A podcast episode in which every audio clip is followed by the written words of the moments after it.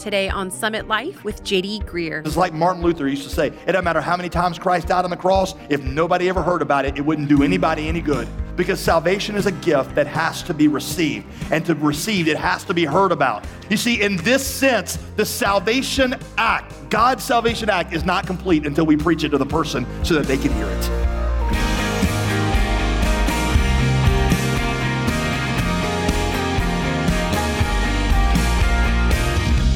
Welcome back to Summit Life with JD Greear. As always, I'm your host, Molly Vidovich.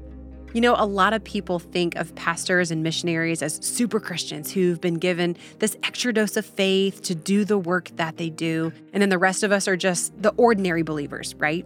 But today, Pastor JD explains that every Christian is called to be on the mission field, whether it's across the ocean or across the street and it's part of our teaching series called Gospel. And if you've missed any of the previous messages, it's time to catch up online at jdgreear.com. Now, let's get started with today's message. Pastor JD titled it Mission. Today, we're going to look at how abiding in the gospel produces a fervency and boldness in mission. Those who believe the gospel become fervent in their commitment to take it to others. So, we're going to look at John 15, 16. Actually, we'll back up, start at verse 13 get a little bit of the context. Jesus says, Greater love has no one than this, than someone lay down his life for his friends. You are my friends if you do what I command you. Verse 16, you did not choose me, but I chose you and I appointed you that you should go and bear fruit, that so that your fruit should abide, so that whatever you ask the Father in my name, he may give it to you. There are three things that Jesus teaches us in this verse that if you really believe them, if they intimately captivate your heart, will produce a fervency in mission. Three things that I see. I'll give them to you all front and we'll walk them one at a time. Number one, God's plan. Number two, God's promise. Number three, God's love. God's plan, God's promise, God's love. Let's start with number one, God's plan. Verse 16 says, He chose us for a purpose. He had a plan for us.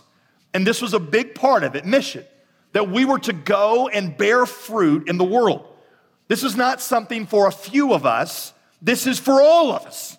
If you are chosen, then one of his major purposes was that you would go and bear fruit and that that fruit would take root in others and that you would be successful in mission.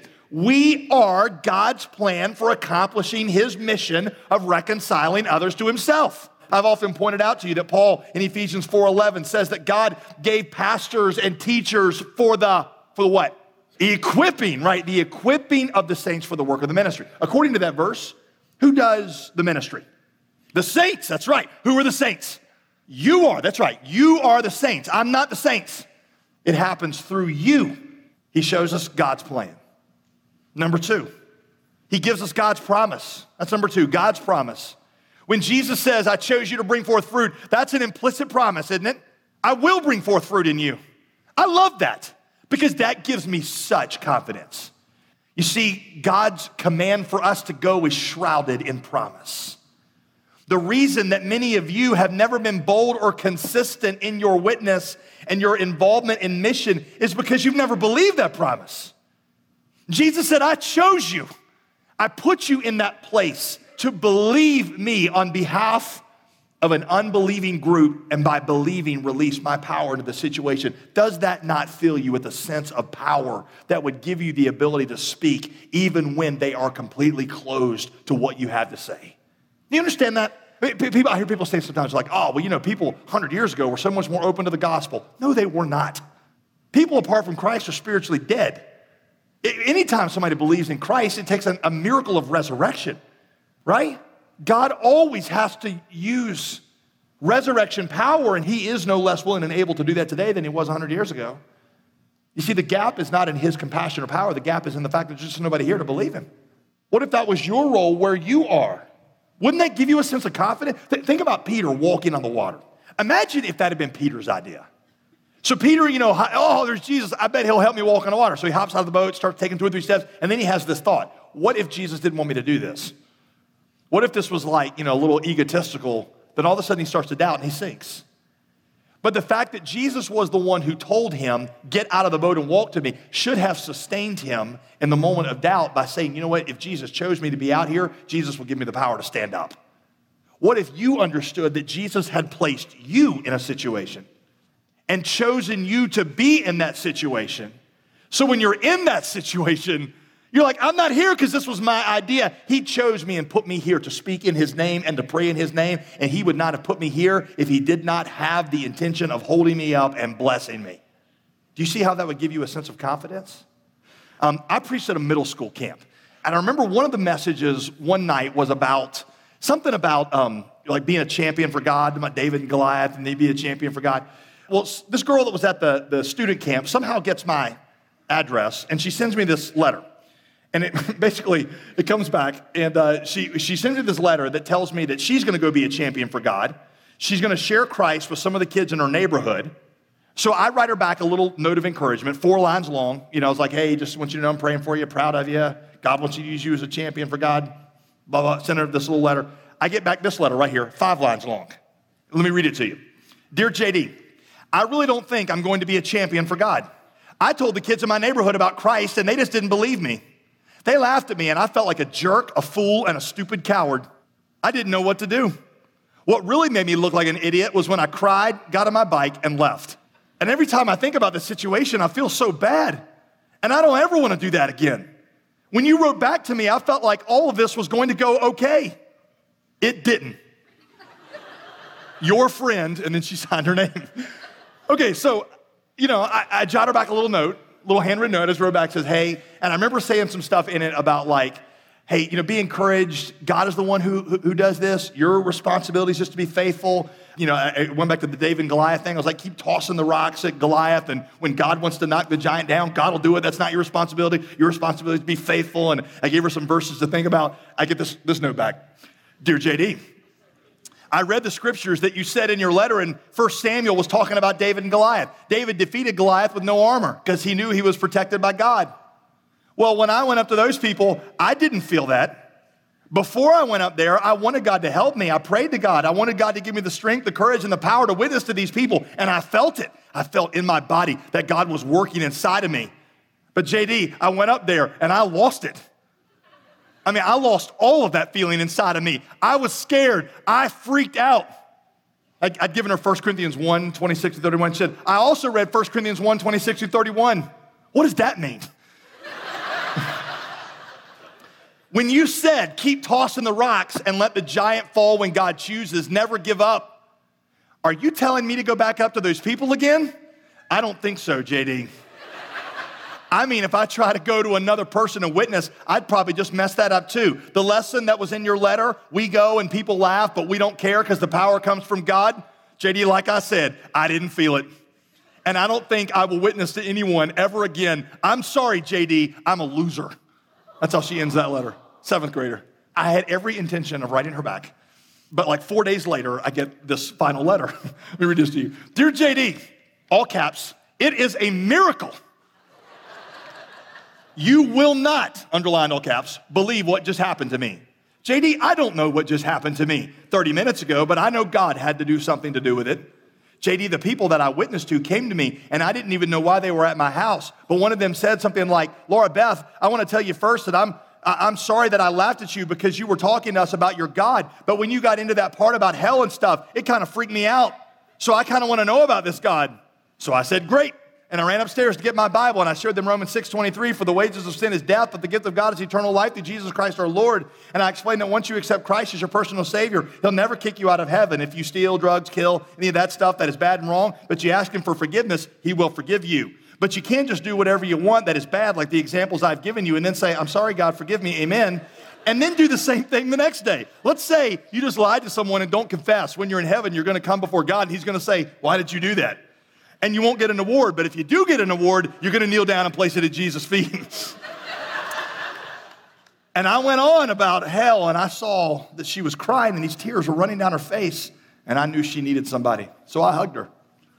And she said, called her name, I want to be saved. I don't want to go to hell. And I said, God won't send you to hell if you'll accept Him as your Savior. So we said a prayer, and I made sure that she understood what I just said to her, and she did.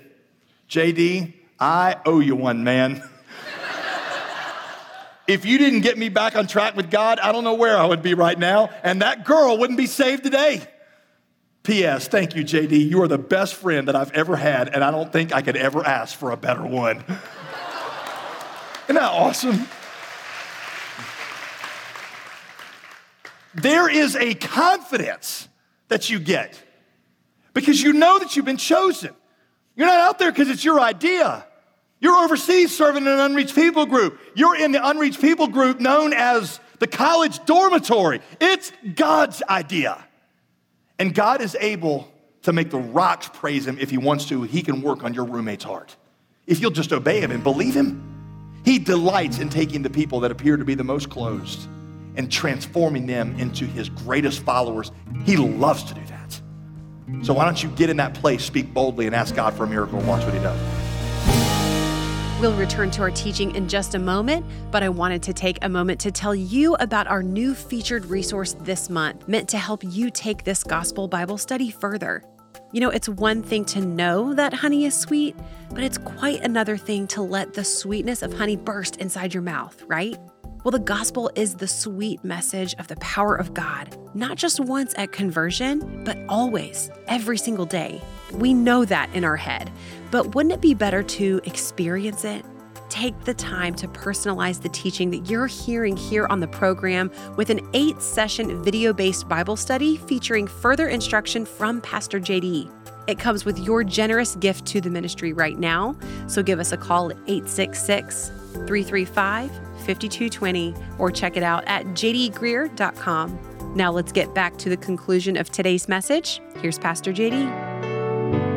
The last thing that Jesus shows us in verse 16 that gives us boldness and fervency in mission.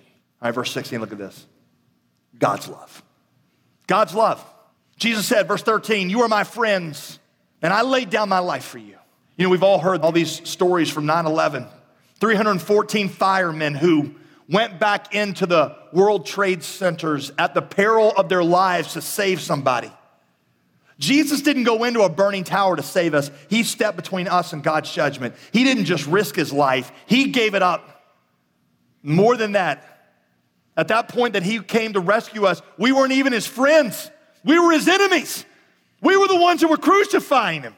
We weren't looking for him. That's why I use the word chose. Chose means that we weren't searching for him, we were crucifying him. He came after us. And he chose us when we had no interest in him at all. How could we possibly believe that? And how could we understand what the fate of others is without Christ and do nothing? You see, what it means to be changed by the gospel is that you begin to love others in the same manner and to the same extent that you have been loved. That's the question I always ask you to consider. Where would you be? Where would you be had Jesus chosen not to die on a cross for you? Answer You'd be at exactly the same place that people in our world are right now who have not heard about Jesus. Because it's like Martin Luther used to say it doesn't matter how many times Christ died on the cross, if nobody ever heard about it, it wouldn't do anybody any good. Because salvation is a gift that has to be received. And to receive, be received, it has to be heard about. So Romans 10 14, how are they going to call on the one they've never heard about? And how are they going to hear unless we preach to them? You see, in this sense, the salvation act, God's salvation act, is not complete until we preach it to the person so that they can hear it. In that sense. How could we understand that? How could we understand what Jesus did for us and understand that there are millions more around us, around the world, that are just like we were and do nothing? Church, we are God's plan. We're the only way they'll ever hear. I know it's, it, it's, it's very fun to sit around and fantasize about other ways that God might have of preaching the gospel, but I'll just tell you this you go study it this week. Book of Acts, the only recorded church history volume that we have, inspired by God. The book of Acts, not one time, not once, does anybody preach the gospel in there who's not a human being. God sends angels, God, you know, transmogrifies people by means of the Spirit. You know, He does all, a lot of wild stuff in there, but the one who preaches the gospel is always a human being. We are the only way that God, the only instrument God uses to preach the gospel to the world. How could we believe that and do nothing? I remember sharing Christ one time with a girl who was a college student who, I mean, she's a total skeptic. And after I, I shared the gospel she just looked at me and said, There's no way I can believe that. I was like, Why? why? She said, Because if I believed that, that would overwhelm me to where I went to my friends on my hands and my knees, weeping, saying, You have to listen. She said, You talk about this like you're talking about politics. How could you believe that and not do anything about it and not say anything about it? But what if I looked out the window and I saw my daughter playing in the road? She's got her headphones on and she can't hear anything, and I see a, a, a tractor trailer coming at her, about to run over her, and I, am I not gonna go outside running and screaming to get her to move? Is our situation any different? Are the people around us in any different situation? How can we do nothing? Somebody asked Charles Spurgeon one time, they're like, hey, what about people that have never heard? Can they have a, a chance to be saved? And Spurgeon's answer back to them was so important. He said, he said, you know, that's a very good question. We ought to consider it. But a bigger question to me is how can those of us who have heard and do nothing to take him to people who haven't heard, how could we possibly be saved? How could we say the love of Christ is in us and we look around at people who just don't know? We don't even speak a word to them. Parents, do your kids know? Kids, do your parents know? Do your roommates know? Your workmates know? Do your teammates know? How could we say we actually believe the gospel and do nothing? When I was in Indonesia, I was uh, served over there. This was my screensaver on my computer. That was a graveyard about half a mile from my house. Those are Muslim graves. That means every one of those people in those graves died without Christ. Everyone. Kids in my neighborhood lived two or three houses down from me. I played soccer with them probably three times a week out in the little community soccer field. That's my screensaver to remind me that unless somebody preaches the gospel to them, there's no chance that they will end up here. Why do we go all over the world? Because you believe that. And where there is no fervency of mission, it just goes back to the fact that you don't really believe it. You just don't really believe it. Mission is an act of obedience, but it's just an act of love that would happen if you really believed. This is not something, by the way, for a few of you, it's, it's for all of you. It's not something you start doing after you go to seminary. This is something that God has given to you. You know why many of us don't do it? I, will just be real personal with you. These are the reasons I don't do it sometimes. When you care more about what people think about you than you do about the state of somebody's soul. There are situations that you won't speak into because you are so worried about what people will think about you. And I just ask you, just, just think about this. How could you? How could you be so self centered that you would keep your mouth shut just because you were afraid of what they would think or say? Even more than that, we care more about what people think about us than we do the Jesus that gave his life to die for us. For some of us, the reason we don't is because we don't really believe the gospel. You say that you believe it. You say that you believe it, but how could you? Your casual, apathetic approach to mission speaks much louder than whatever creed you say that you espouse. You want to know the reason that they don't believe that heaven and hell are real? Because we don't act like it's real. They're like, with your mouth, you're saying that this stuff is real, but with your apathetic lifestyle, there's no way I would believe that. The way you preach the gospel preaches louder than the gospel you preach. We don't really believe it. Here's another reason I put down some of us don't know anybody who's unsaved. You live in a Christian bubble. A very simple step for many of you in obedience to, to what God is saying to us is just to have somebody that's not a believer over for dinner.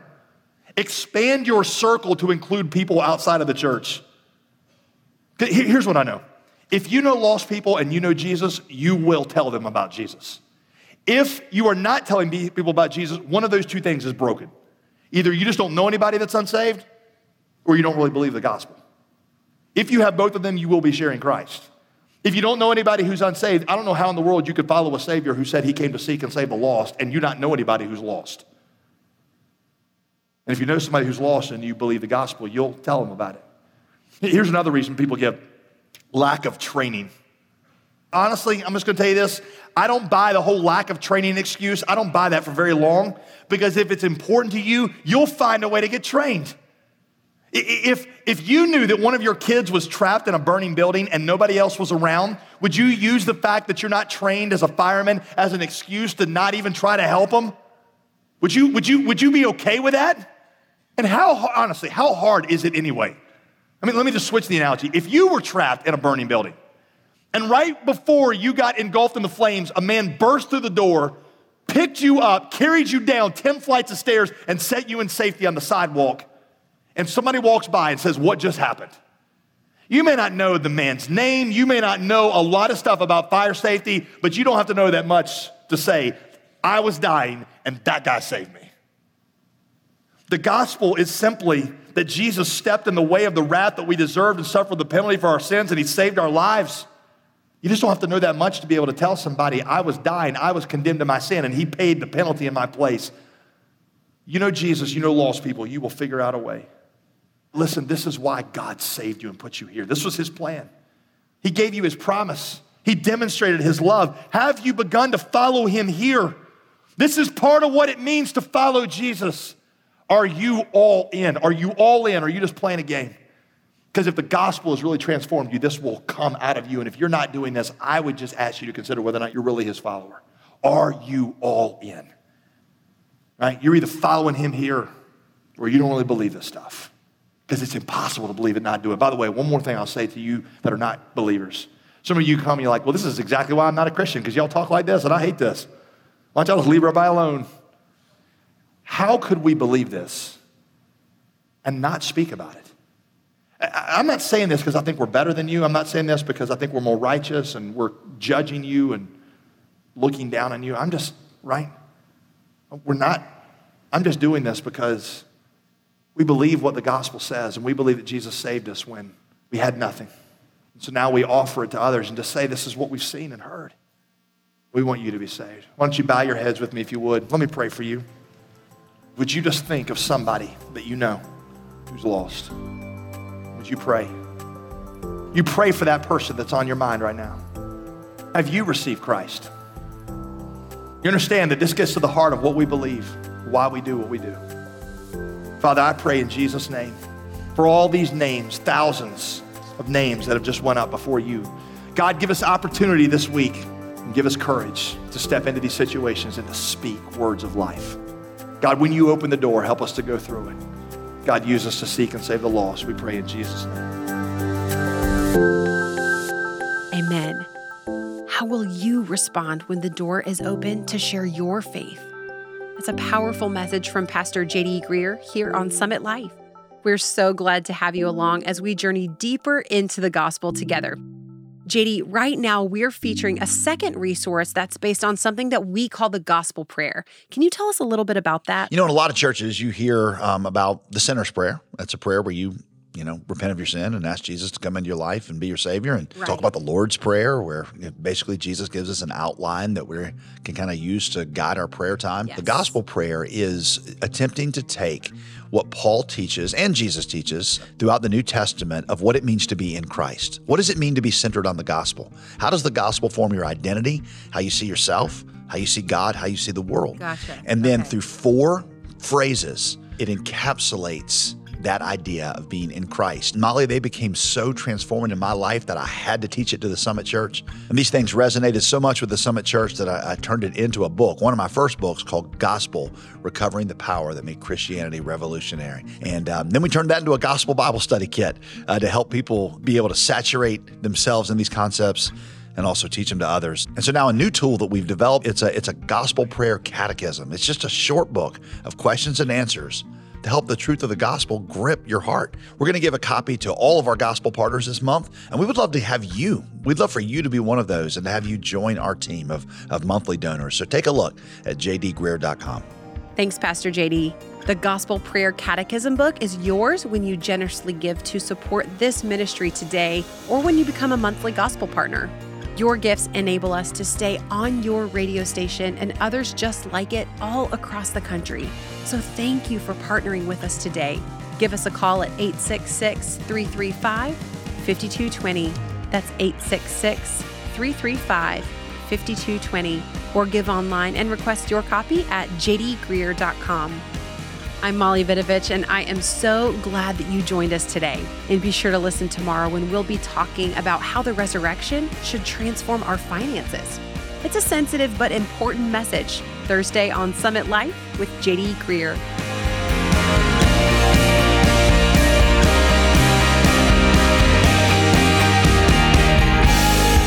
Today's program was produced and sponsored by JD Greear Ministries.